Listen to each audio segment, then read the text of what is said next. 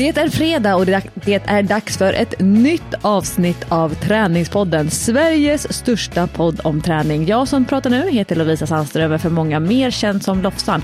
Och min poddpartner och författarkollega det är tv-programledaren Jessica Almenäs som är på upploppet. Målrakan, slutspurten av inspelningen av Superstars. Så du befinner dig på Gotland Jessica.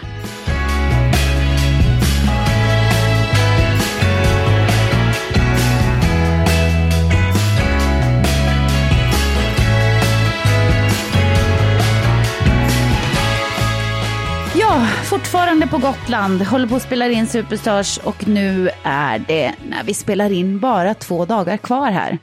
Och sen får jag äntligen åka hem. Det ska bli väldigt, väldigt skönt faktiskt. För att vi var ju, vi var ju på precis samma ställe förra året och spelade in. Och då hade vi ju väldigt tur med vädret. Alltså det var ju 25 grader varmt och strålande sol i princip eh, varenda dag som vi var här i tre veckor.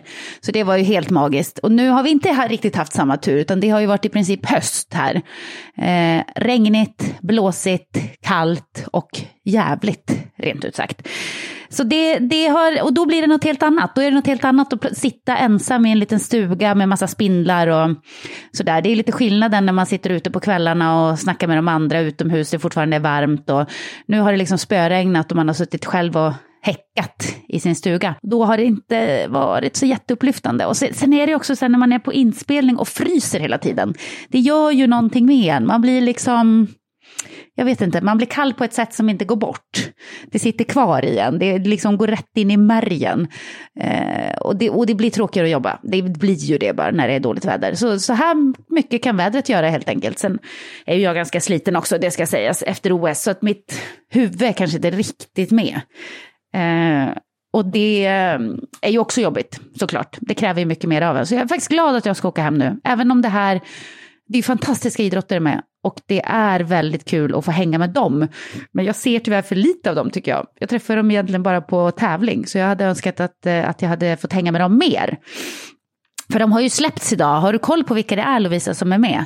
Nej, berätta. Jag kommer nämligen direkt från träningen så jag är halv, halvavklädd i poddsängen med svettiga kläder på mig. Det här är Hans värsta. Han hatar när jag gör så här.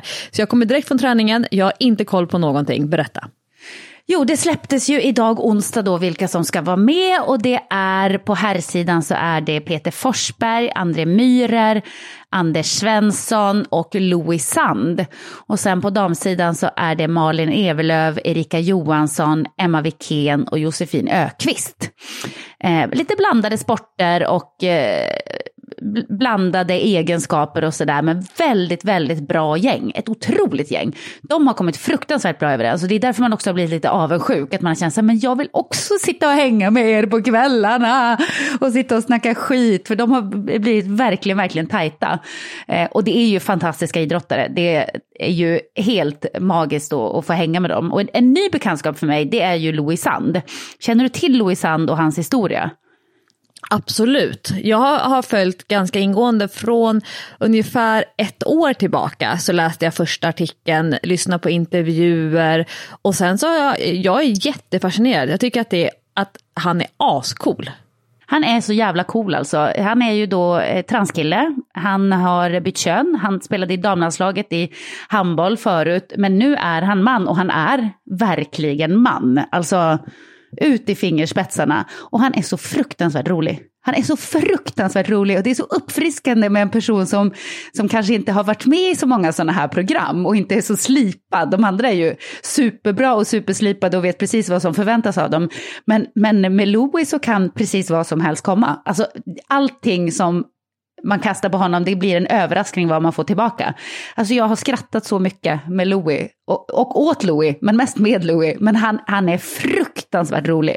Så det har varit en väldigt kul ny bekantskap måste jag säga. Men skulle du egentligen vilja vara en av atleterna? Alltså du, känner du mer att du är hemma där än i produktionsteamet? Ja, men Erika har frågat mig några gånger så här, ah, vilken av tävlingarna hade du velat vara med i, vilken hade du varit bäst i och så där. Och, och jag hade ju, alltså i mitt huvud så hade jag ju varit ganska bra, men jag tror inte att jag fysiskt hade varit så bra just nu tyvärr. Jag är inte så, så tränad att jag hade platsat i det där gänget för tillfället, men absolut så hade jag nog känt mig eh, mer bekväm där faktiskt. Alltså det är inte det att jag inte gillar mina kollegor, jag trivs jättebra i tv-branschen också. Men jag kan verkligen eh, det är verkligen någonting hos elitidrottare som jag kan relatera väldigt mycket till. Det finns ju en anledning till att jag i princip bara har varit ihop med idrottare och så. Alltså, nej men det är, det är ju någonting som jag trivs med uppenbarligen. Så att jag hade önskat mer häng med dem faktiskt. Men eh, jag får passa på att hugga tag i dem var och en för sig på vår lilla slutfest som vi ska ha imorgon faktiskt.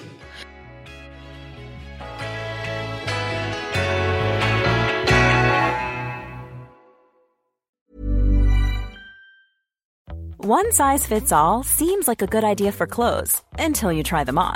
Same goes for healthcare. That's why United Healthcare offers flexible, budget friendly coverage for medical, vision, dental, and more. Learn more at uh1.com. Hey, it's Ryan Reynolds, and I'm here with Keith, co star of my upcoming film, If, only in theaters, May 17th. Do you want to tell people the big news? All right, I'll do it. Sign up now and you'll get unlimited for $15 a month in six months of Paramount Plus Essential Plan on us. Mintmobile.com slash switch. Upfront payment of $45 equivalent to $15 per month. Unlimited over 40 gigabytes per month. Face lower speeds. Videos at 480p. Active Mint customers by 531.24 get six months of Paramount Plus Essential Plan. Auto renews after six months. Offer ends May 31st, 2024. Separate Paramount Plus registration required. Terms and conditions apply if rated PG. Men vem är du eh, mest imponerad av med reservation för att inte spoila någonting om man tänker prestationsmässigt eller otippat eller någon som har gjort en upphämtning eller liknande? För vissa antar jag att du har högre förväntningar på än andra också. Ja, alltså eh, Foppa känner jag ju ganska väl och vi har ju jobbat ihop eh, mycket. Så att jag har ju väldigt höga krav på Foppa, måste jag säga. Han ska leverera. Men jag förväntar mig att han ska vara bra i alla grenar. Och det är mer så här, om han nu inte är det superbra i någonting, då är man mer så här, men va? Vad fan Peter, kom igen! Lite så. Han ska bara vara bra. Eh, men sen en annan kille som, som man kanske kommer ihåg vann Mästarnas Mästare nyligen, det var ju André Myhrer. Och det finns ju en anledning till att han vann Mästarnas Mästare. Han vann ju också tillsammans med Ingmar Stenmark mot Anja och Foppa i Vem kan slå Anja och Foppa? Och han är väldigt eh, allround. Han är otroligt, eh, alltså han är ett fys monster. Han är ett fysunder, kan man säga. Han är väldigt, väldigt bra på, på många saker. Eh, men jag ska inte spoila någonting och säga hur det går och så i tävlingen. Men sen måste jag säga att eh, återigen, Louis Sand imponerar ju väldigt mycket på mig. Eh, det är ju en annan sak förstås för honom att nu tävla med och mot herrar på deras villkor. Alltså det innebär att ha tyngre vikter, eh, och så vidare. Och, och, där måste jag säga att han har imponerat något enormt. Men under OS så eh, pågick det ju en väldigt stark och också inför OS kring den här tyngdlyftaren som där det är åt andra hållet. En transkvinna, en, en eh, man som har tävlat i tyngdlyftning och sen blir kvinna och få vara med i OS. Hur, hur insatt Laurel är du? Hubbard. Laurel Hubbard. Jag är, med, jag är ganska insatt i den historien, ja.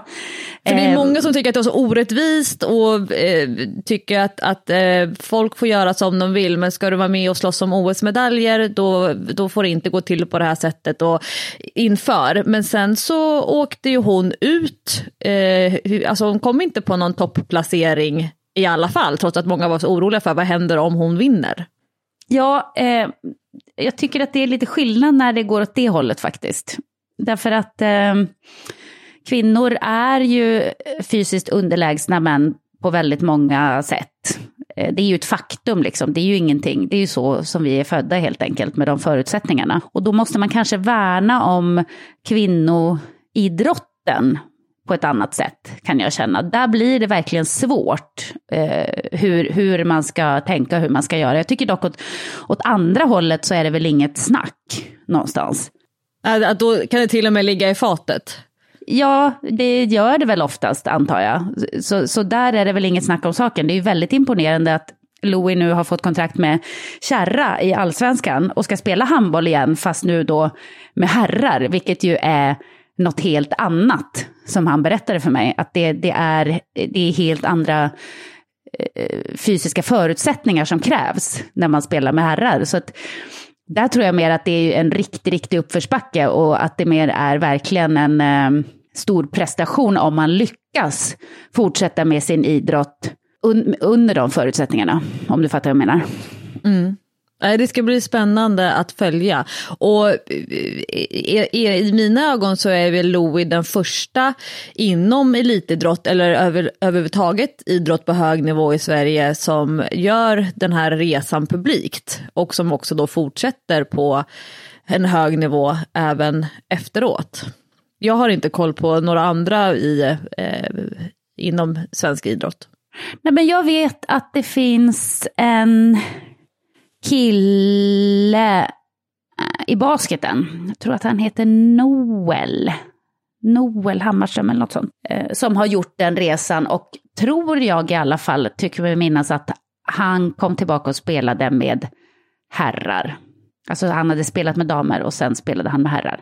Eh, men jag, det, det, var ju inte på riktigt den här höga nivån. Jag menar, spela allsvenskan i handboll, det är ganska hög nivå faktiskt. Och det ska bli jättekul att, att följa Louis, för jag tror att han kommer att vara en, en otrolig förebild för väldigt, väldigt många eh, i Sverige och även i världen. Att han gör den här resan och att han är så öppen med det och att han eh, eh faktiskt har lyckats komma tillbaka till idrotten på den nivån. Jag tror att det kommer att inspirera väldigt, väldigt många och eh, även när de ser Superstar så tror jag att han kommer att bli en ännu större förebild faktiskt. Och, och tänk för alla transkillar och transtjejer att ha en sån förebild, alltså vilken grej.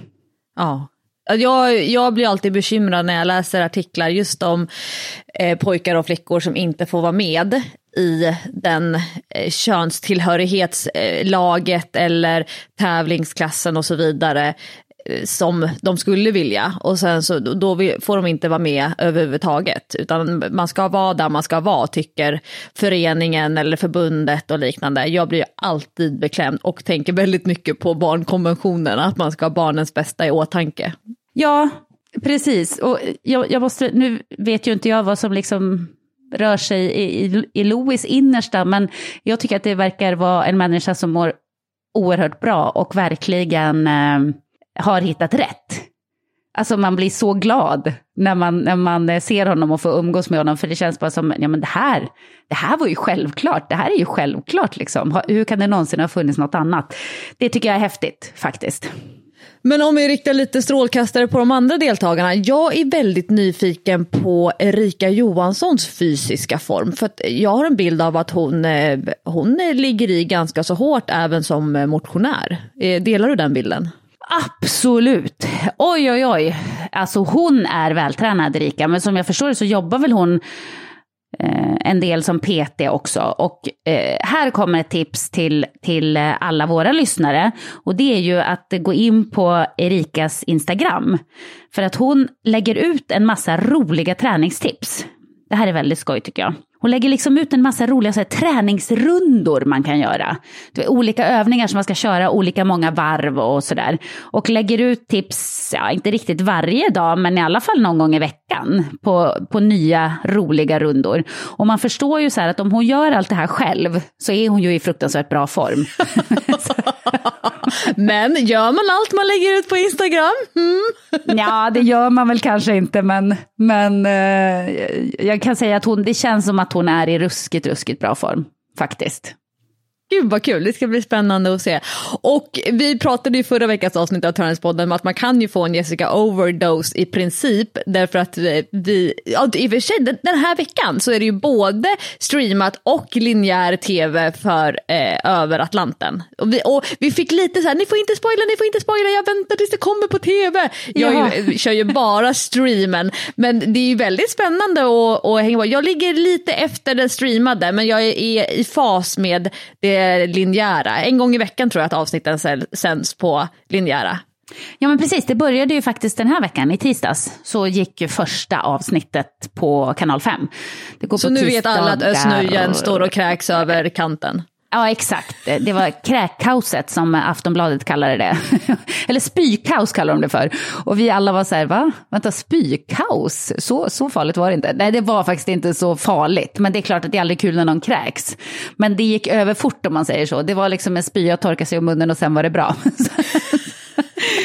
Så det var inte värre än så. Men det känns ju spännande nu faktiskt att programmet har börjat gå linjärt också. Och tydligen så gick det jättebra för premiären. Så vi hade runt, jag tror att vi hade runt en halv miljon ungefär och 20 eh, procent i andel. Det vill säga att 20 procent av alla tv-tittarna klockan nio tittade på Över Atlanten.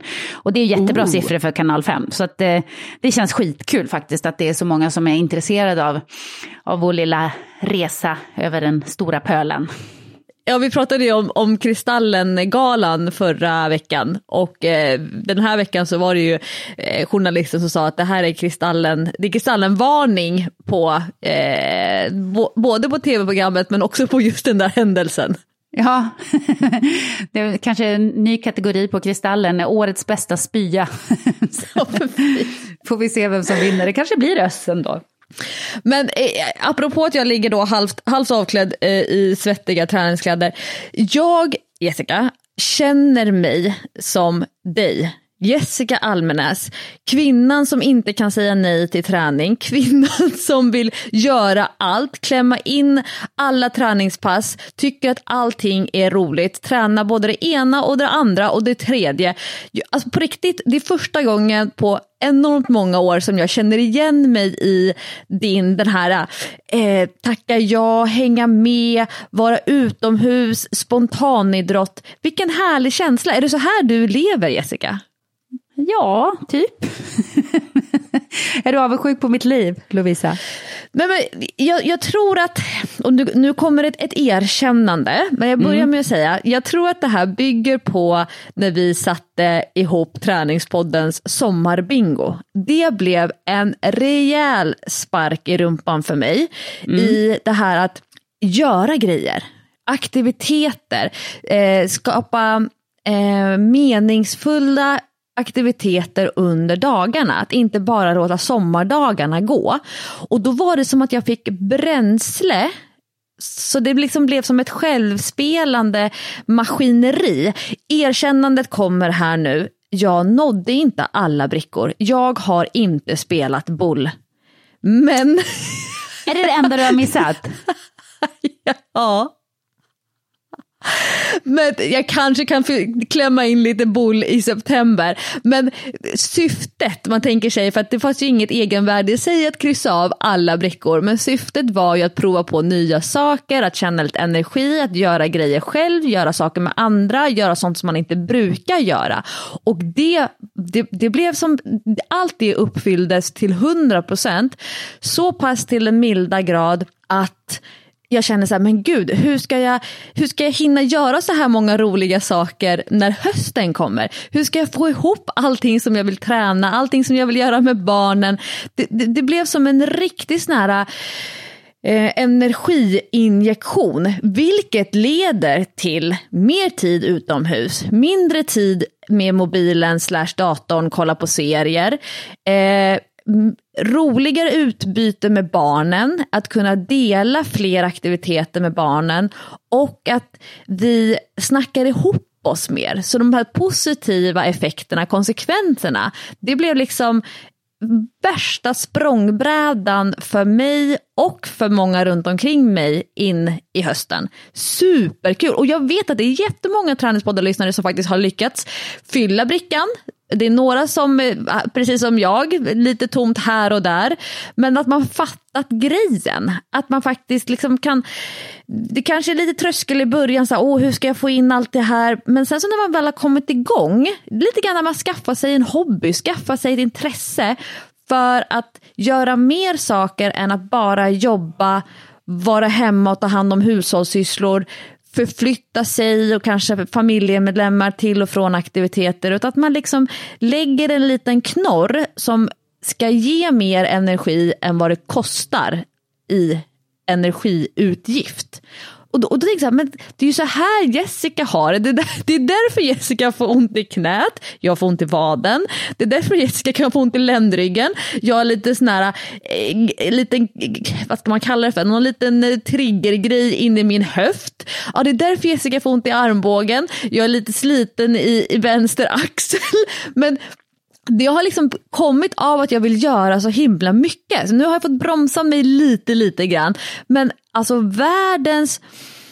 N när jag går och lägger mig på kvällen, då är jag dels så uppfylld av roliga saker som jag gjort under dagen, trots att jag har jobbat en hel dag. För att det liksom runt omkring har funnits kul grejer. Men också, jag tycker att det ska bli kul imorgon. Vad roligt det ska bli imorgon när vi ska hm, hm, hm, fylla på med olika saker. Så jag känner mig som Jessica Almenäs.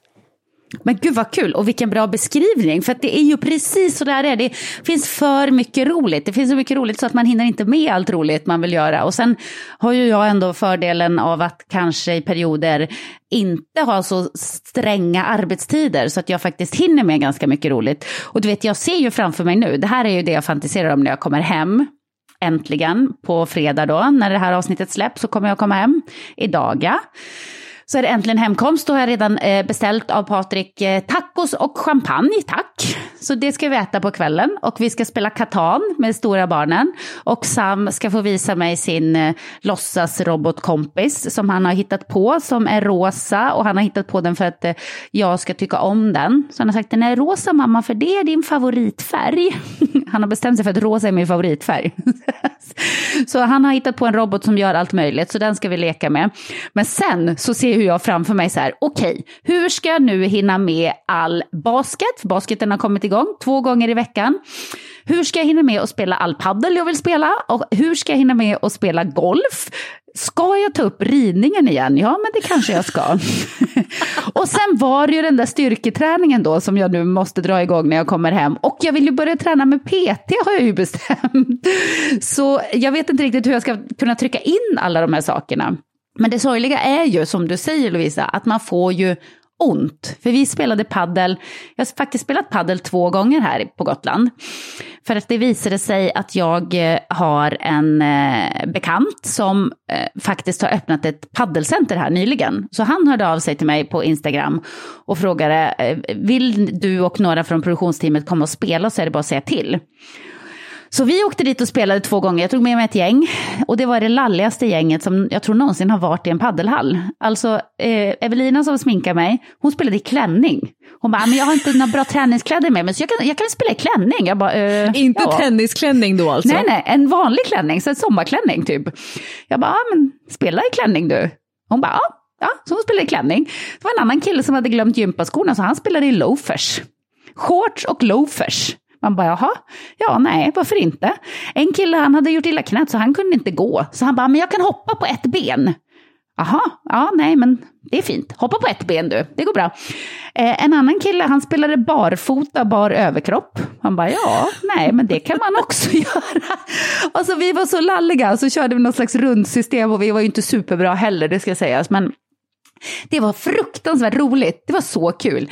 Eh, och sen körde vi sam, ungefär samma gäng, körde en gång till då. Eh, och då spelade vi lite seriösare faktiskt. Det var, det var inga loafers, men Evelina hade fortfarande klänning i alla fall. Men, men, men eh, då hade man sådana här låneracketar, du vet, för vi har inte med några racketar hit ner. Och de är ganska tunga.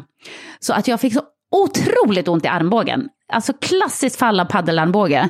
Aj, aj, aj, aj, aj. Så nästa dag på inspelningen, jag bara gick och lyfte runt min arm. Jag bara, jag kan inte böja den, det gör så ont. Eh, och det där kommer ju tyvärr hela tiden, de där små skadorna som man får. Eh, som jag ju har då i mina knän när jag blir överansträngd så får jag ont i knäna. Och jag har min häl som bråkar med mig och så har jag armbågen. Sen har jag haft nackspärr hela de här tre veckorna jag har varit på Gotland. Så jag har fått behandlingar av Anna Brolenius.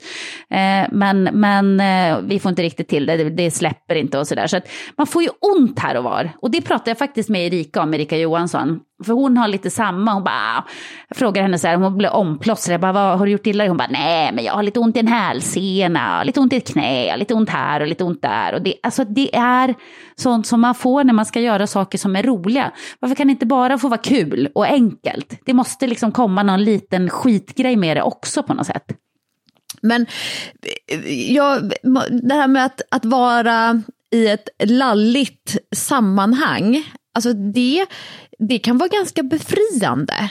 Om man jämför med att träna med, alltså oavsett idrott, när alla är superseriösa och visst det kanske blir jättehög effekt, det blir väldigt kvalitativt träningspass, men det, det, är inte så roligt. Alltså att köra lalligt, det, det är, jag kan gå igång på det. Att stå och lalla när det är spontant, alla är med och, och själva grejen om man tänker sig att det är rörelse man är ute för, då, då kan ju lalligt vara bland det bästa som finns. Ja men det var faktiskt väldigt kul. Du vet, jag, du har ju spelat padel med mig och jag kan ju vara så här, även om man spelar på kul så vill man ju gärna vinna. Det är ju roligt och man blir arg på sig själv när man missar och sådär. Men här var det bara så här, ja det här var bara för att det är kul. Mycket skratt och garv och istället när vi hade vattenpauser, ja då tog ju halva gänget en öl istället. Men, så man bara, ja nej det blir inte seriösare än så här. Då får man väl bara spela på de premisserna helt enkelt. Och det var faktiskt kul. Det är ganska kul ibland med lalligt. Och det kändes verkligen som att oj, vad vi livade upp med paddelhallen när vi kom dit, kan jag säga det var, ja, men det var som att nu är cirkusen i stan. Lite så kändes det. Ja, det var faktiskt ganska kul.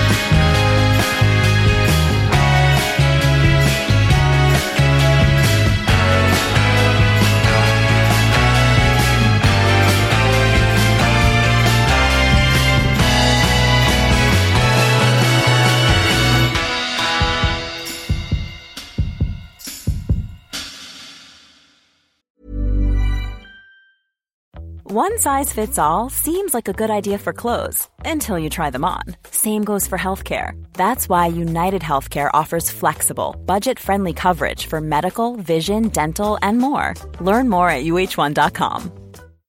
Here's a cool fact a crocodile can't stick out its tongue. Another cool fact you can get short term health insurance for a month or just under a year in some states.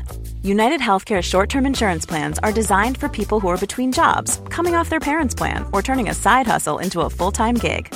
Underwritten by Golden Rule Insurance Company, they offer flexible, budget friendly coverage with access to a nationwide network of doctors and hospitals. Get more cool facts about United Healthcare short term plans at uh1.com. Vi är även denna vecka sponsrade av Rusta och det passar perfekt för det är ju full vår ute nu. Man kan vara ute utan att ha dunjackor och tio lager kläder, det gillar man. äntligen, äntligen! Varje vår tycker i alla fall jag att det känns som att det är ett helt nytt liv som börjar. Jag kan sitta ute, jag tycker om att känna solen värmer ansiktet. Och för mig är det liksom, det, det är ett njut. Älskar att vara ute. Och Rusta, det är vårens bästa vän för de har allt för det här nya livet, utomhuslivet. Ja, precis. Vi har ju tidigare berättat att Rusta har ett brett sortiment av i princip allt som du behöver till din uteplats. Och jag har eh, snackat mig varm om solcellsbelysning. Det tycker jag är kanon. Du var inne på ljusslingor och krukor, Lovisa. Men oavsett vad man behöver så får man mycket för pengarna hos Rusta när man ska förvandla och förnya sin uteplats. Hur är det hos dig Jessica? Har du några favoriter när du ska piffa upp er utomhusmiljö? Ja, men det har jag faktiskt. Jag gillar att det känns lite loungeigt. Så jag brukar ju satsa på att köpa någon ny utomhusmatta. För att de är väldigt prisvärda hos Rusta. Så det tycker jag är en stor favorit. Ska jag säga vad jag är sugen på? Berätta. Jag tycker ju att det är bra att ha kuddar som man inte behöver ta in. Det står absolut på min lista för den här våren. Ja. Ah. Det ska vara lätt att ta sig ut. Kuddarna ska bara ligga där, redo att ta emot den. Ja, man älskar sånt som man inte behöver plocka ut och in. Mm. Och då säger nog jag att grejer till utegymmet, alltså vi pratar hantlar, kettlebells, foamroller, sådana saker är också för mig vår, att vara ute, det är låg tröskel till att träna och så kan man liksom ta in och ta ut. Och Rusta har riktigt bra hemmaträningsgrejer. Och jag tänker så här, ja, men man sitter och hänger där i sina kuddar och så kan man träna. Och så kan man hänga och träna. För alla våra lyssnare så är ju träning en viktig del av utomhusmiljön, det vet jag. Vi uppmuntrar och uppmanar våra lyssnare att njuta av utomhuslivet och kolla gärna in Rusta när ni vill uppgradera er utemiljö. Kolla in rusta.com, men framförallt besök ett Rusta varuhus och få inspiration till ditt nya uteliv. Vi säger tack till Rusta! Stort Men jag har ju gjort eh, motsatsen till lalligt. Alltså, jag har, och det här är ju, jag, jag sitter ju och räk, jag satt och räknade åren. Men senaste gången som jag körde en sprinttävling i kanot, för att jag har ju kört en del multisport, och, och, men då är det ju enormt långa distanser. Man kan paddla i typ tre timmar och bara vänta på att få hoppa ur kanoten för att sen få börja springa eller cykla och liknande.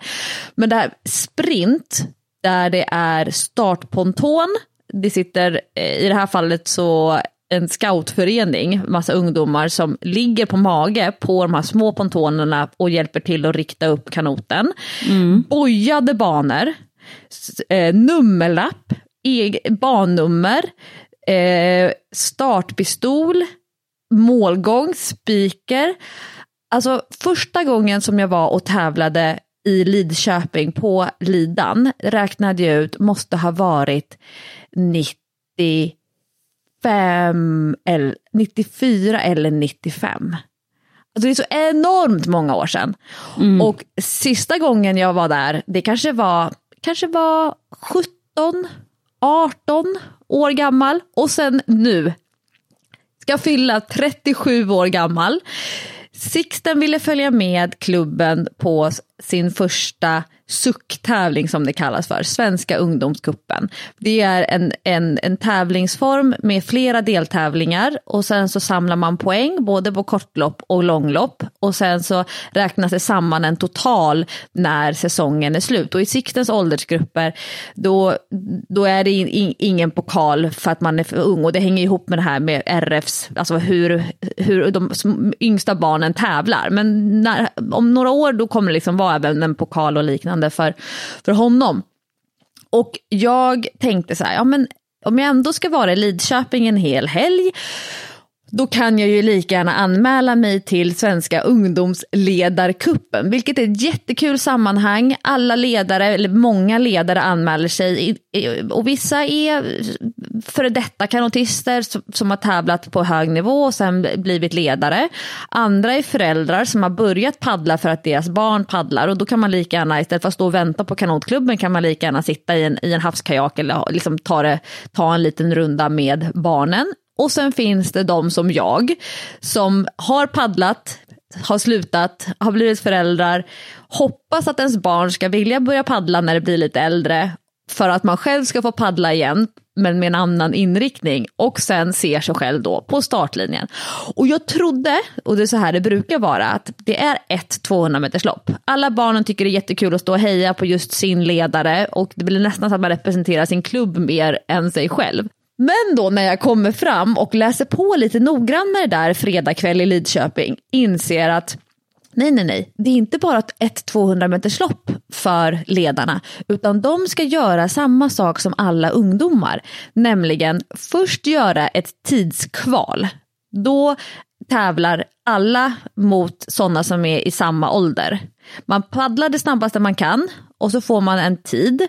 De snabbaste ligger typ på 40 sekunder kanske och uppemot en minut och 40 sekunder kanske för de som är yngst och lite mer nybörjare. Jaha, okej, okay. jag lånar en kanot, jag lånar en paddel, jag lånar en flytväst. Jag hade inte med mig några egna grejer, så jag plockar ihop lite utrustning. Och inom paddling så är det ju precis som du när du lånar ett hyrracket. Alltså, ja. Det är ändå ens personliga utrustning. Det känns inte som som det brukar göra, eller som det ska göra. Jag når inte fram till fotstödet för det är lite för stor kanot.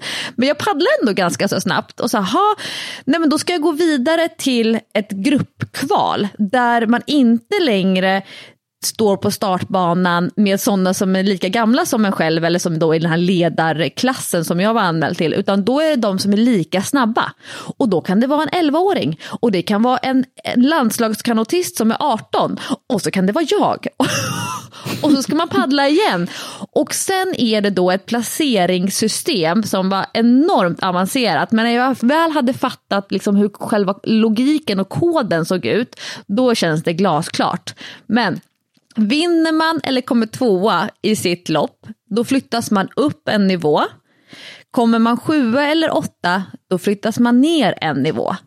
Och flyttas man upp en nivå, då ska man tio minuter senare få köra på den här nya nivån och då måste man befästa sin plats i den här, på den här nivån genom att komma snabbare än sjua. När dagen var slut, då hade jag kört fem stycken 200 meters lopp. Det snabbaste jag paddlat. Jag tog i så mycket, jag var så trött i armarna, mina ben skakade av mjölksyran. Vaderna, det bara alltså, pirrade i dem för att jag tog i så mycket. Och när jag så insåg då att okej, okay, de tiderna som jag gör nu, det är ungefär vad jag gjorde när jag var med i ungdomslandslaget. Att, och att paddla jämt med de här svinduktiga tjejerna.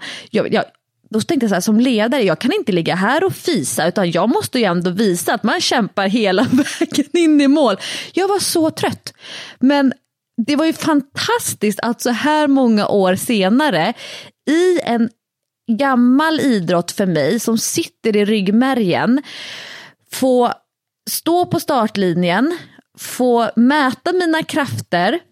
Distansen är så pass kort att jag, och det här var en enormt stor insikt som jag tror, och det är också varför jag känner mig som Jessica Almenäs, när du pratar om, om basketen, alltså att vad långt man kommer på att ha blivit äldre, att ha blivit mer erfaren, att rörelse eh, rörelsebanorna, alltså nervsystemet har fått mogna och landa. Så det är klart att skulle jag, när jag kör långlopp, om det är tre, fyra eller 5 kilometer, då kan ju inte jag hålla uppe tempot. Jag kan inte hålla uppe tekniken, jag kan inte trycka på lika bra. Men när det är sprint, jag har blivit starkare, jag har eh, fått en bättre teknik av att inte ha gjort, inte paddlat så mycket. Jag kommer lite grann hit som ett vitt blad. Att mina, mina gamla eh, tics eller eh, eh konstiga saker som jag gjorde som 16-17-åring, det har liksom försvunnit för att jag inte har tränat på att göra de där konstiga sakerna. På 200 meter, då kunde jag bara driva på, driva på, driva på. Och precis som i löpning när det är sprint, så handlar det om att vara supersnabb i starten, komma upp i sin eh, marschfart och sen så försöka bli trött så sent som möjligt i loppet. För att man tappar alltid fart på slutet, men hur sent börjar man tappa fart? Men det var så kul. Jag var så trött.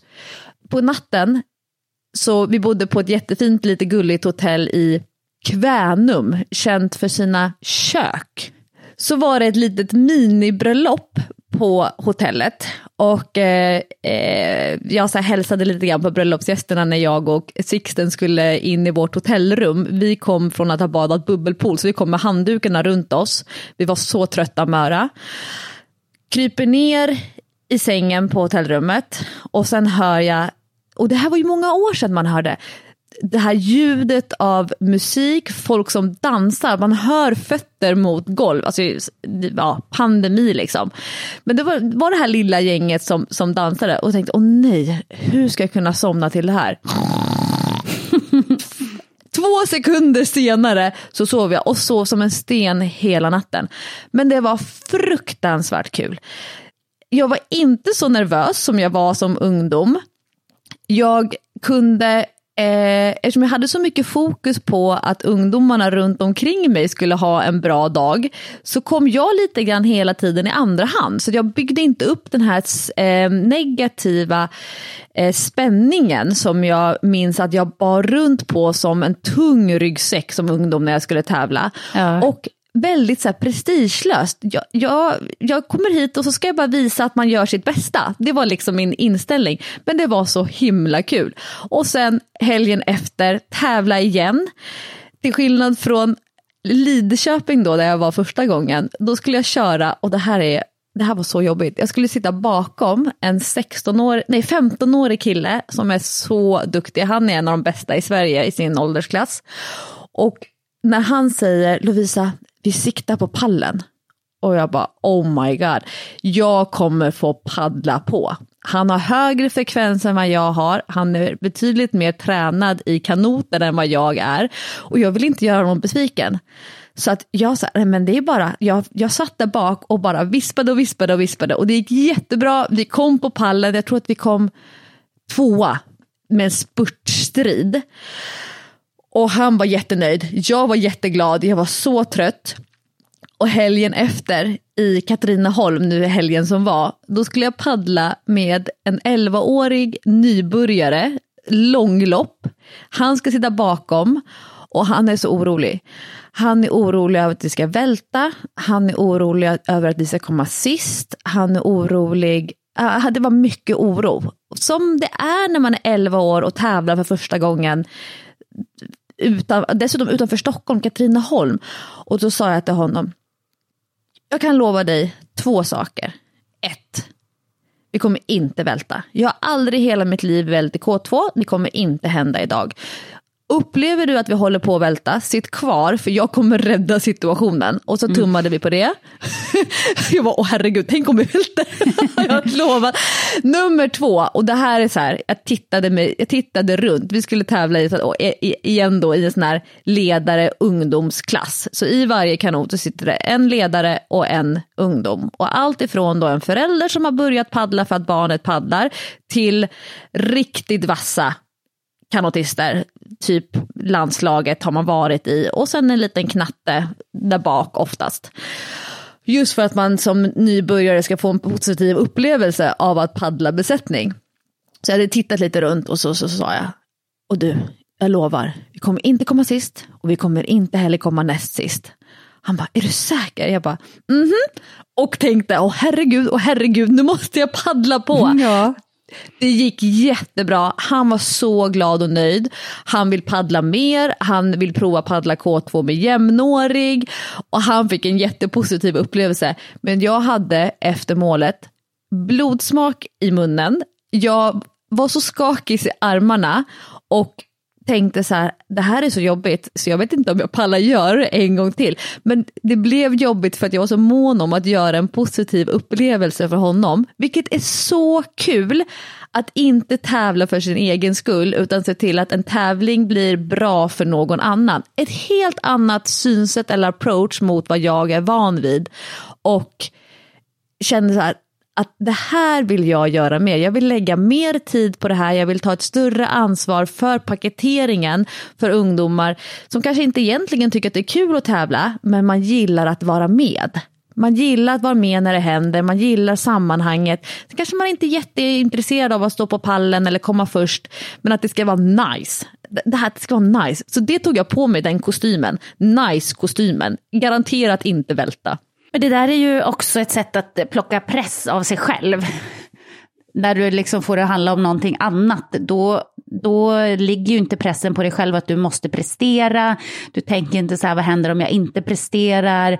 Vad kommer folk att tycka om mig? Och jag som har varit bra en gång i tiden och så är jag inte tillräckligt bra längre. Alltså allt det där plockar du ju bort när du bara bestämmer dig för att det här handlar om att eh, eh mitt barn ska få en bra upplevelse, inte att eh, att jag ska vinna. Eller att jag måste visa att jag är bra. Bevisa någonting ja. Ja men exakt, jag tror det är ett väldigt smart sätt att liksom plocka den där pressen från sig själv. För det är ju många som inte gillar så mycket att tävla faktiskt.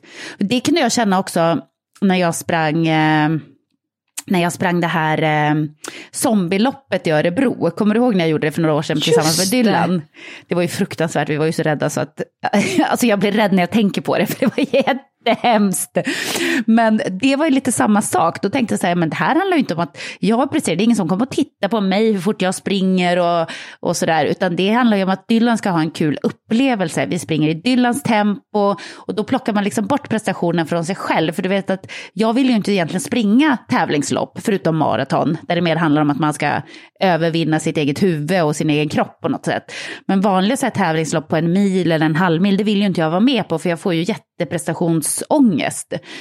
Men just när, vi, när det där handlar om att nu gör jag det här med Dylan och det viktigaste är att han ska tycka att det är kul och eh, han ska liksom känna att han har fått göra en bra insats oavsett hur det går och sådär. Och att eh, det handlar om hans, hans upplevelse.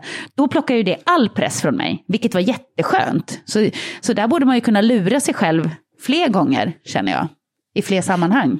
Ja, jag, jag har sprungit eh, bland annat Lidingö tjejlopp tror jag att det heter. Jag tror att det är det officiella namnet. Eh, som ju är de sista tio kilometrarna på Lidingöloppet. Det har jag sprungit som officiell peppare till en PT-kund. Mm, vad kul! Alltså mitt jobb är att se till att hon får en positiv upplevelse av loppet. En sån här person som konstant ger upp och slår av på takten trots att jag vet som coach att det finns mer. Men där, där kroppen orkar mer än vad hjärnan klarar av att hålla energi för. Så hon anlitade mig för att springa loppet med henne. Och jag har också gjort Tjejmilen flera gånger där mitt jobb är att se till att det blir nice. Att det blir ett, ett jämnt tempo, att det blir lagom snabbt, att det finns krafter kvar till en spurt, för den är ju alltid kul att kunna att dra fram en litet raketbränsle och att nu, nu är det upploppet, nu, nu behöver vi inte spara på någonting. Och, och det är väldigt roligt att springa med människor när man får ett litet mission och det behöver inte alls betyda att man springer långsammare än vad man skulle gjort om man var själv, men man behöver ha lite större marginaler emotionellt, att man klarar det här, hålla uppe, att vara någon form av mood manager och liknande. Och jag vet ibland när, när, två personer har bestämt att de ska springa ett lopp tillsammans och så har man inte riktigt, alltså typ två kompisar eller ett par, man har inte riktigt klargjort vad syftet är med att man ska springa tillsammans. Och då kan det ju bli lite knepigt när den ena börjar tappa stinget och börjar bli otrevlig eller irriterad och någon annan vill springa snabbare. Eh, någon vill prata hela tiden och den andra vill att det ska vara knäpptyst. Så att när man ska, ska man göra någonting tillsammans, att man liksom bestämmer sig själv, bestämmer själv vad man, vad, vad ens egen uppgift är i den här konstellationen som man har satt upp. Och, och det tänker jag också på med Paralympics, att kolla på de som kör tandemcyklingen. Där, de, man är, där man har en cyklist som ledsagare, så att man sitter på samma cykel. Där är det ju enormt uttalat vem som har vilken uppgift i den här duon. Och det, det kan ju göra så mycket för den positiva upplevelsen. Ja, nej men verkligen. Bra tips faktiskt, om man vill liksom plocka pressen från sig själv på något sätt. I eh, morgon, för att idag är det födelsedag. Fredagen. Idag du fyller år? Nej men du, Fredagen. Alltså, inte när vi spelar in. Jag tänkte Nej, fredagen den 3 september, så i min kalender så står det Lovisa fyller år, Jessica kommer hem. Men det, oh. det, det är idag. Grattis! Min...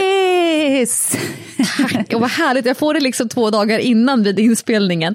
Men min födelsedag eh, ska jag fira med en, en fjällhelg i Sälen. Så att det här ska bli spännande.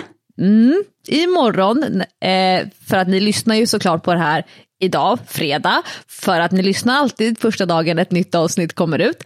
Då ska jag springa 21 kilometer den heter Bagera fjällmaraton Sälen. Det är ett konstigt namn i alla fall, att det är lite vänt på det. Men jag ska springa 21 kilometer från Lindvallen, man startar vid Experium och sen så ska man springa upp vid Högfjällshotellet och sen ska man upp på någon topp och sen ska man ner.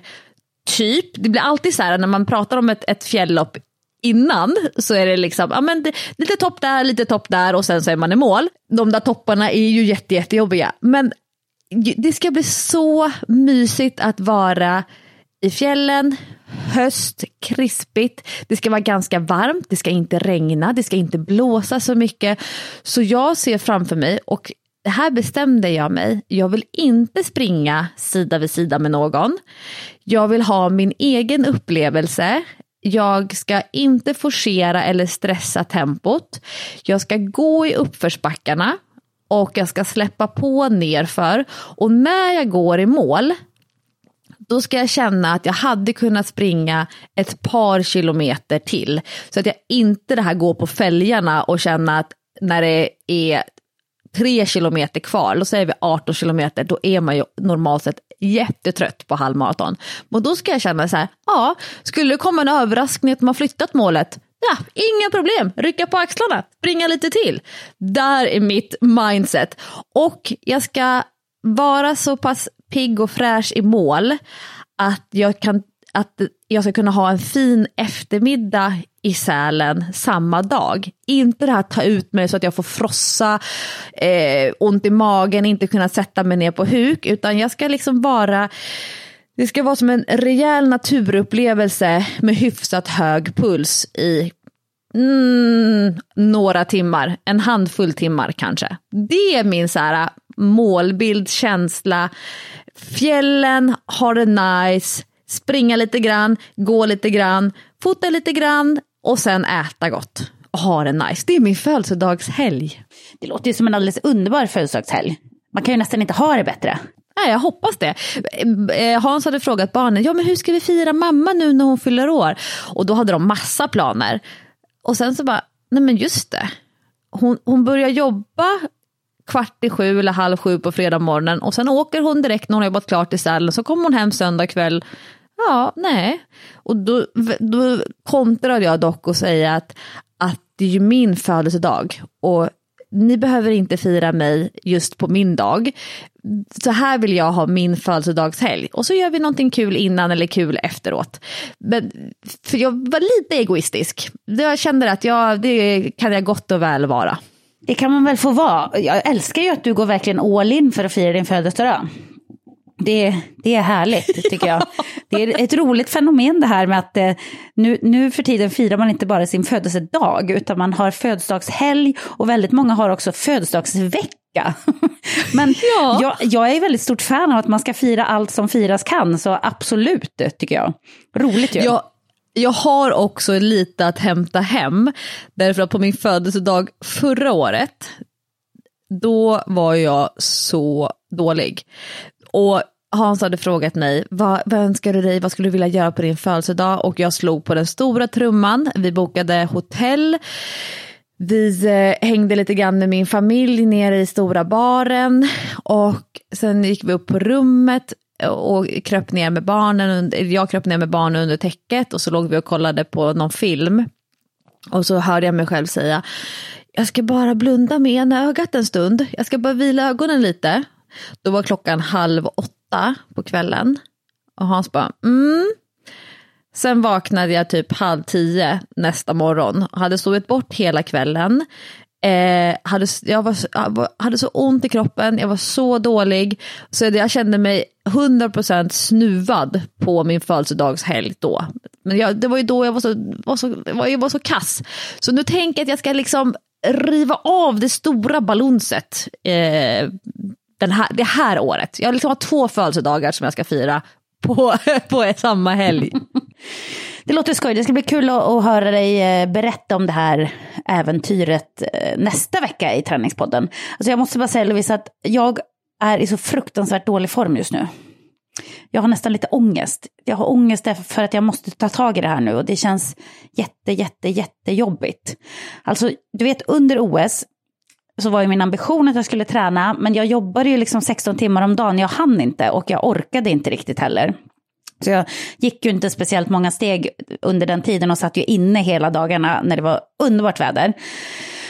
Eh, och lyckades liksom inte sköta min träning. Men man klarar ju tre veckor. Tre veckor utan att kunna träna, det brukar ändå gå ganska bra. Så jag, jag gjorde ju min rehab-träning för knät och så ändå.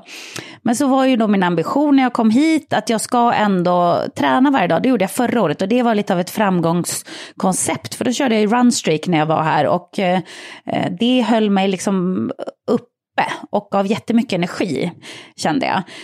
Eh, men, och det här året hade jag ju verkligen höga ambitioner. Som jag berättade så har jag ju packat med mig min yogamatta, mitt minigym, gummiband, allt möjligt liksom för att verkligen ge mig själv förutsättningar. Men så kan jag ju inte riktigt springa. Jag har ju sprungit lite grann här, alltså någon gång tre kilometer, två kilometer. Jag hittar en back vecka där jag sprang lite backintervaller tills jag kände att nu börjar det göra ont i knät, då får jag sluta. Så det blev ju inte så himlans många. Men fyra, fem stycken har jag sprungit och gjort det två gånger då. Eh, men jag har inte riktigt... Eh, jag vet inte, dels har det också varit långa dagar, men jag har inte haft energin, jag har inte haft lusten. Det är som att man kommer hem från jobbet efter en lång arbetsdag, det regnar och blåser svinkallt och man är kall i hela kroppen. Nej, jag har bara inte kunnat förmå mig att gå ut och träna. Jag har inte det. Och så försökte jag köra lite yoga och styrketräning inne och så är det så lågt i taket så man typ slår i taket när man sträcker upp armarna. Och åt upp min läxa. Ja men vet du, man bara känner så här, fan jag tappar sugen. Man ska stå nedgående hund och stå trebent hund och bara benet så smäller man upp i taket. Man bara nej, det här är bara för mycket. Så allt har tagit emot och eh, ja, det har bara inte blivit så mycket träning helt enkelt. Och till skillnad från under OS när jag glömde bort att äta så har jag ju istället då suttit här i min lilla stuga med spindlarna och tröstätit. Det var, jag ska göra med choklad, nu ska jag äta chips idag, bara för allt är så tråkigt och jobbigt. Eh, så, så det har verkligen inte varit en bra period. Och så häromdagen så fick jag ett ryck på kvällen, bara nej, nu ska jag träna. Så körde jag ett av mina sådana här power yoga-pass som jag har hittat på Instagram då. Som är ganska svettiga och flåsiga, men snabba ändå. Så tänkte jag, perfekt, kommer upp lite i puls. Alltså det var så fruktansvärt jobbigt och jag var så fruktansvärt svag. Och jag bara tänkte så här, nej, vägen tillbaka, den kommer bli så lång. Den kommer bli så lång. Så nu känner jag mig som, som en av de här människorna som aldrig kommer igång riktigt att träna för att det är så jävla jobbigt att börja. Förstår du? Att man känner bara så nej men jag är i så dålig form så det är ingen idé. Det här är, det är inte ens kul. Och jag vet att det är en tröskel, att man bara måste över den. Men just nu känns det så otroligt motigt att jag ska komma igång med det här. Så, och då räknar jag inte in padden till exempel. För att spela paddel det kan man ju göra ändå. Alltså det, då tänker man ju inte ens på att det är jobbigt för att det mest bara är kul. Men just att jag måste komma igång med flåsträningen, jag måste komma igång med styrketräningen. Jag är fruktansvärt svag, jag har fruktansvärt dåligt flås och det känns just nu supermotigt. Alltså undrar om det är fler som känner som jag så här inför hösten. Noll styrfart. Ja men lite så. Uppförsbacke är det verkligen. Riktig uppförsbacke. Ja, det är tungt att erkänna det, för jag vill ju gärna vara, jag vill ju gärna vara en, en människa som alltid tränar och alltid liksom prioriterar det. Men jag har inte orkat, jag har inte haft energin helt enkelt. Det har liksom, nej, jag har varit tömd. Och då blir det ju ännu jobbigare. Det blir en ännu längre uppförsbacke när man dessutom har liksom jobbat slut på sig så att man är trött på alla sätt, inte bara fysiskt och kroppsligt. Och det, nej, det är hemskt är det, Lovisa. Men mitt tips till dig Ja, säg.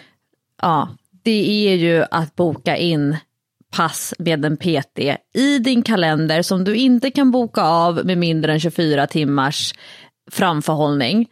Ja. Där det räcker med att du dyker upp så kommer det bli ett bra pass. Och att inte kompromissa med dig själv på en gång i veckan. En gång i veckan, det räcker med att komma. Jag måste berätta, för nu, nu drev jag lite med dig med det här med att hunden åt upp min läxa.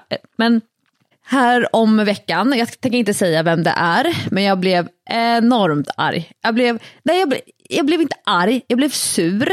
Jag blev också eh, irriterad och som tur var så blev dagen som följde betydligt bättre. Det hade kunnat bli en sån där riktig pissdag. Men till saken hör den. Jag, jag jobbar tidiga morgnar. Jag har inga problem med att gå upp supertidigt. Jag går upp halv sex eh, nästan alla vardagar i veckan. Jag tycker det är mysigt, jag tycker det är jätteskönt att gå hemifrån innan någon annan har vaknat. Hör jag Texas, hennes tassar på golvet i hallen. Jag bara, åh nej, åh nej.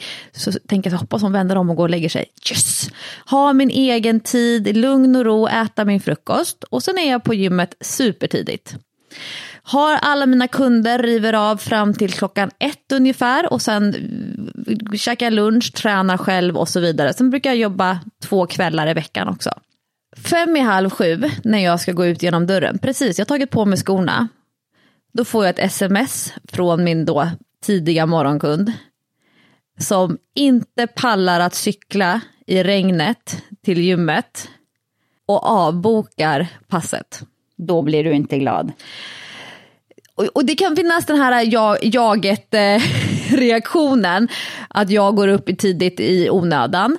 Men till saken här, och det här är ett supervanligt fenomen, men det sista den här personen sa när vi tränade gången innan, det var nu Lovisa, vi ska bränna fett, vi ska komma igång med löpningen, jag ska bli stark, jag ska bli smärtfri, jag ska ta i, supertaggad, helt hög på endorfiner efter träningspasset. Och jag kan så kontra med att säga, Jättebra, kom till mig, kom till våra pass så kör vi. Jag tar ansvar, jag ser till att det blir bra kvalitet.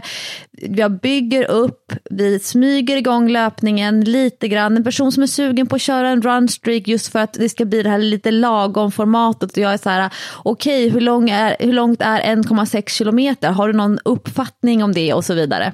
Men när man då inte pallar att cykla till gymmet för att det regnar. Sen kan det finnas andra faktorer såklart som spelar roll. Man har sovit dåligt, man har haft kassa jobbdagar, det har varit saker som har strulat runt omkring.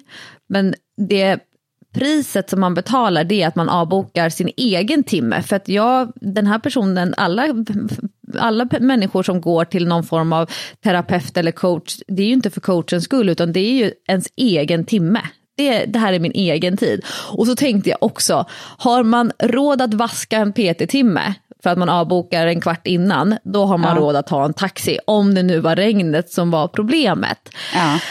Men det som jag kan liksom se det här fenomenet att man är så taggad och peppad när man, när man har tränat men att man nästa gång inte mäkta med att, att um, engelska show up for yourself. Jag kommer ihåg att vi pratade om det för någon månad sedan i träningspodden. Att det räcker med att göra det, att komma dit, att dyka upp. Men är man sån som blir besviken och irriterad på sig själv för att man inte får de träningsresultaten som kommer av träningspass man inte gör, då, det blir ju ett en negativ spiral. För då blir man både besviken över att man inte tränar och så blir man ännu surare att man inte får resultaten som man skulle ha fått om man hade gjort träningspassen. Mm. Man kan köpa sig loss, det är klart att du kan vaska PT-timmar även om du bokat in det i din kalender och, och har bundit. Men det är ju betydligt, betydligt lägre eh, sannolikhet att man Eh, bokar av om det faktiskt står i kalendern, det är en annan person som är inblandad. Och vi brukar prata om träningsdejter, att köra med en kompis, att man har en fast tid en fast dag där man faktiskt kör garageträning eller eh, hela kvarteret syns, dyker upp på en gräsmatta. Men det här med att behöva bära hela ansvaret själv, ja, men då blir det ju ännu jobbigare. Alltså det, det är ju det, du behöver hitta en tydligare styrning en gång i veckan och bara fokusera på det i sex veckor. Mm. Det har du faktiskt rätt i. Jag måste ta tag i det när jag kommer hem och bara, för, för jag är inte en sån som avbokar PT-timmar om jag inte är sjuk. Det händer när jag tränade med PT senast eh, med Mårten Nylén så avbokade jag några gånger när jag var sjuk. Alltså kände så här, är jag ont i halsen eller? Ofta händer ju det när jag precis skulle komma igång och precis hade kört kanske två, tre pass med honom så bara dunk, blev jag jättesjuk som att kroppen bara, ja ah, det här var lite för jobbigt, nu svarar vi med att bli sjuka. Som att man bryter ner hela immunförsvaret. Men, men annars så avbokar jag inte för att jag är lite för snål för det. Jag, jag, det skulle ändå svida, så här, fan det här har jag ändå betalt för. Nej, då får jag pallra mig dit och göra det bästa av det. Även om man känner sig seg eller det regnar eller vad det nu kan vara. Det kan vara sunt att vara lite för snål ibland. Ja. Men, men jag, jag, jag, tror, det här är lite tips till alla Träningspodden-lyssnare. Har man noll styrfart, känns varje träningspass som att äh, fy fan det här är så jobbigt, det här, åh, det här är inte roligt, jag klarar ingenting mot vad jag brukar göra. Ja, men skapa ett format där det räcker med att dyka upp och sen så kommer det lösa sig när man väl är där. Och en träningskompis eller granngänget eller någon som man vet brukar styrketräna, sig. får jag hänga på? Jag tar med mig mina hantlar, jag tar med mig min matta, säg vad jag ska göra.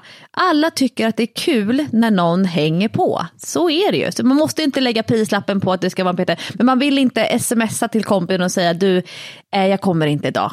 Det vill man inte göra.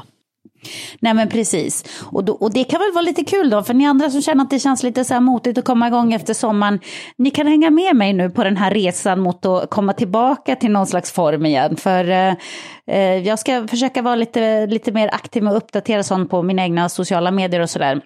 Och sen kan ni hänga med i träningspodden förstås. Jag, jag, brukar inte slita med motivation, eh, men nu gör jag det just nu. Så det, det, det kan bli en spännande resa. Ni får vara med, jag lovar. Men i hemläxa i förra veckans avsnitt av Träningspodden så fick du Jessica att du skulle gå med hoven hos atleterna på Superstars och se om du kunde hitta några tips och tricks Kanske inte, för det tror jag är svårt, motsvarande Magda-mantrat som ju slog igenom väldigt kraftfullt för några år sedan. Men har, har du eh, hittat hittat några pitchar, några slogans, någonting som du känner så här, det här platsar i träningspodden? Alltså, det har varit lite svårt faktiskt det här året måste jag säga. Sen har jag väl inte kunnat gå med hoven skitmycket för jag har inte träffat dem så jättemycket. Eh, men Eh, mitt tips får faktiskt bli att eh, kika in på Erika Johanssons Instagram för lite inspiration. För att hon faktiskt lägger upp ganska roliga pass där tycker jag. Du, du vet, det är precis som din 500 som jag verkligen fastnade för och körde ganska mycket för några månader sedan, om du kommer ihåg. När jag hittade den hos dig så blev jag så himla glad. Bara, Åh, vad kul, här är någon som bara talar om för mig vad jag ska göra. Lite som att boka en PT-timme. Så här, nu ska jag bara göra det här passet. Och så bara gör man det och är helt hjärndöd. Du vet, som när man har en PT, man behöver inte tänka, man gör bara som man blir tillsagd. Lite så är det med, med några av de här eh, roliga passen jag har hittat hos Erika. Och de eh, många är bara med kroppsvikter så att man kan faktiskt göra dem hemma. När, när andan faller på liksom. Äh, men nu ska jag träna. Då tar man bara fram det och så kollar man på det. Så det kan jag rekommendera. Och är man, eh, vet jag inte exakt hur gammal Erika är, hur gammal kan hon vara? 40, Något år äldre än mig tror jag. 45 kanske, 46. Hon har ju en tonårstjej vet jag som är duktig eh, på friidrott. Ja, jag tror att hon är, nu ska vi se, en snabb googling mina vänner så ska vi nog hitta här. Hon är född 74, just det, ett år äldre än vad jag är då, helt enkelt. Hon har fyllt 47, fyllde hon i februari. Eh, och är man i, i den formen som hon är i när man är 47, då ska man vara jävligt glad. Så kika in på hennes Insta, det får bli mitt tips för dagen. För hon, hon håller verkligen igång och på ett sätt som känns görbart ändå. Att det känns så här, det här kan man göra hemma, man behöver inte ta sig till gymmet. Eh, det är någon som talar om för mig vad jag ska göra. Lite så här, eh, Peter-känsla light. Instagram PT-känsla kan man säga. Så det blir mitt bra, tips. Bra tips. Eh, apropå de här 500 passen. Eh, jag har en kund som kom tillbaka nu efter sommarträningen. Och eh, hon, trän hon har min träningsapp Majst, men hon tycker och vill hellre köra och då googlar hon så hittar hon jättegamla YouTube-filmer som jag har lagt upp där jag kör typ 500 pass och så här, äh, coachar samtidigt. För hon gillar min stränga coachröst. Så att hon vill titta och köra samtidigt, inte det här att styra sig själv och hålla koll med, med timer eller liknande. Så hon har kört hur mycket 500 pass som helst i sommar med fokus på underkroppen. Och det roliga var, för att vi la ganska mycket fokus på överkroppen när vi skulle starta upp efter sommaren. Men när vi skulle köra eh, ett av de första rejäla benpassen med skivstång så lyckades hon på de vikter som hon tidigare har gjort grundare knäböj och grundare utfall, alltså inte så djupt ner, så lyckades hon nu göra typ en decimeter djupare med samma vikter som hon inte har kunnat komma ner hela vägen med tidigare. Just för att hon har jobbat så mycket med högreppare, ner i bottenläget, rörlighet, jobba med höfterna och så vidare. Så att när vi nu la på belastningen, då var då var det som att nervsystemet och musklerna ville vara i djupet på ett annat sätt än vad de har varit tidigare. Så det blev en sån här kul bonuseffekt. Så trots att hon inte har styrketränat med redskap så har hon blivit starkare i de djupa positionerna. Jag blev jätte, jätteglad och hon kunde verkligen klappa sig själv på axeln. Jag fick ju i hemläxa att göra min eh, träningskalender. Ja, just det. jag måste säga, jag har inte satt min, min ambition för att följa den här kalendern, den har varit väldigt hög. Men jag har fått kompromissa. Men nu sitter i alla fall mina fasta tider och dagar. Så tisdagar, styrketräning. Onsdagar, nej oj, tisdag kväll, paddling med Sixten. Onsdag förmiddag, paddel. Där hoppas jag att du kommer hänga med Jessica. Ja. Torsdagar, styrketräning. Fredagar, styrketräning. Löpningen kommer nog eh, inte vara så jättemycket efter mitt fjälllopp för att jag skulle vilja få in fyra styrketräningspass och då måste jag lägga ett på helgen och då kommer löpningen eventuellt få kompromissa om jag inte gör det som jag tycker är väldigt kul, kombinationspass. Där jag först kör styrkan och sen löpningen eller tvärtom. Först springa på löp och då på löpband när jag ändå är i, i studion till exempel. Så nu sitter min struktur, men jag vet att jag kan inte få in det varje vecka. Men nu ligger mitt minimum på tre styrkepass och två flåspass. Och flåspasset det blir paddlingen med Sixten, för den är, den är rätt flåsig. Och padden på onsdagar. Och sen blir löpningen bonus. Jag vill upp på fyra styrkepass, men jag kommer nog inte få till det i september. Men nu sitter det i alla fall i kalendern. Jag har blockat till och med i, verkligen satt in hur lång tid passen tar och jag vet nu fyra veckor framöver vad jag ska göra på passen. Och det, nu ska det bara göras. Men första veckan gick inte ihop hela vägen. Så nya tag, får se hur benen känns efter halvmaraton i helgen. Men jag är taggad, jag tycker det ska bli jätte, jättekul och Sikten och jag har åtminstone en tävling till i paddling vi ska göra och risken finns att jag också måste stå på startlinjen. Men det, ja, jag har väldigt stor eh, hopp om att mer varierad träning, det ger fler pass i veckan. Men jag måste liksom hitta så att jag får med in det jag vill göra, det jag borde göra och det jag måste göra. Som vi pratade i förra veckans träningspodden avsnitt om. Så att, men nu ligger det i kalendern och då ökar sannolikheten för att det kommer att bli av. Mm, bra Lovisa, jag blir peppad när jag hör det där. Nu ska jag, när jag kommer hem också sätta mig ner och göra ihop en liten träningsplanering för september månad. Jag fattar inte vad som hände med augusti. Jag är så besviken på augusti. Som blev en riktig bajsmånad. En höstmånad. Tänk alla de där som alltid sparar sin semester till augusti för då är det som bäst i ja. Sverige. Och sen så regnade det bort. Å andra sidan, jag fick, och det här var jag lite orolig för. Jag tänkte så här, har inte regnat någonting på hela sommaren och en av rutorna i träningspodden Sommarbingo det var ju Springa spring i regn. i regn. Så jag, jag bara tänkte yes, idag regnar det. det är inte ofta man tänker så, om man säger Nej, så. men det var det som var syftet med den där rutan. Ja, faktiskt. Jag hade ju liksom, när jag hittade på springa i regn så, så var ju min förhoppning att det skulle vara ett så här ljumt, härligt sommarregn. Vet, man springer i tunt linne, små shorts, blir dyngvåt, men det är ändå härligt. Liksom. Det var vad jag såg framför mig. Jag såg ju inte framför mig att man ska halvt dö av köldskador när man är ute och springer i regn. Eh, men det har lite varit så här på Gotland i alla fall. Men eh, Lovisa, vi måste stänga butiken för den här gången för eh, jag har annat arbete att göra inför eh, morgondagens finalinspelning. Och jag ska köra benträning. Tänkte jag göra faktiskt. Nu säger jag det, så då har jag sagt det och då kommer det att bli av. Det är därför jag fortfarande är eh, svettig. För jag tänkte att det bara kändes ovärt att duscha emellan. Så jag river av benpasset nu direkt när vi har stängt av mikrofonerna. Duktig du är. Hörni, tack för att ni lyssnar på Träningspodden. Vi har hängt med er nu i så mycket som sex år. Jag fick en uppdatering på Facebook för en vecka sedan ungefär att det var exakt sex år sedan vi drog igång. Mm. Så vi är väldigt glada för att ni lyssnar. Så fortsätt lyssna och så hörs vi igen om en vecka. Puss och kram. Hej då!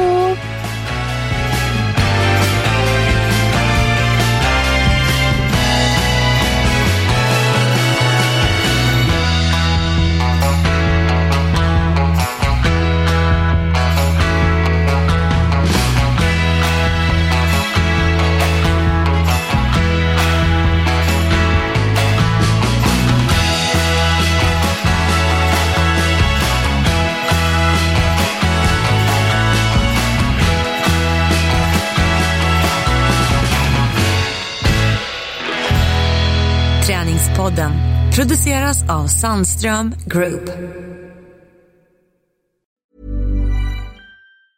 Mom deserves the best, and there's no better place to shop for Mother's Day than Whole Foods Market. They're your destination for unbeatable savings, from premium gifts to show-stopping flowers and irresistible desserts. Start by saving 33% with Prime on all body care and candles. Then get a 15-stem bunch of tulips for just $9.99 each with Prime. Round out Mom's menu with festive rosé, irresistible berry chantilly cake, and more special treats. Come celebrate Mother's Day at Whole Foods Market.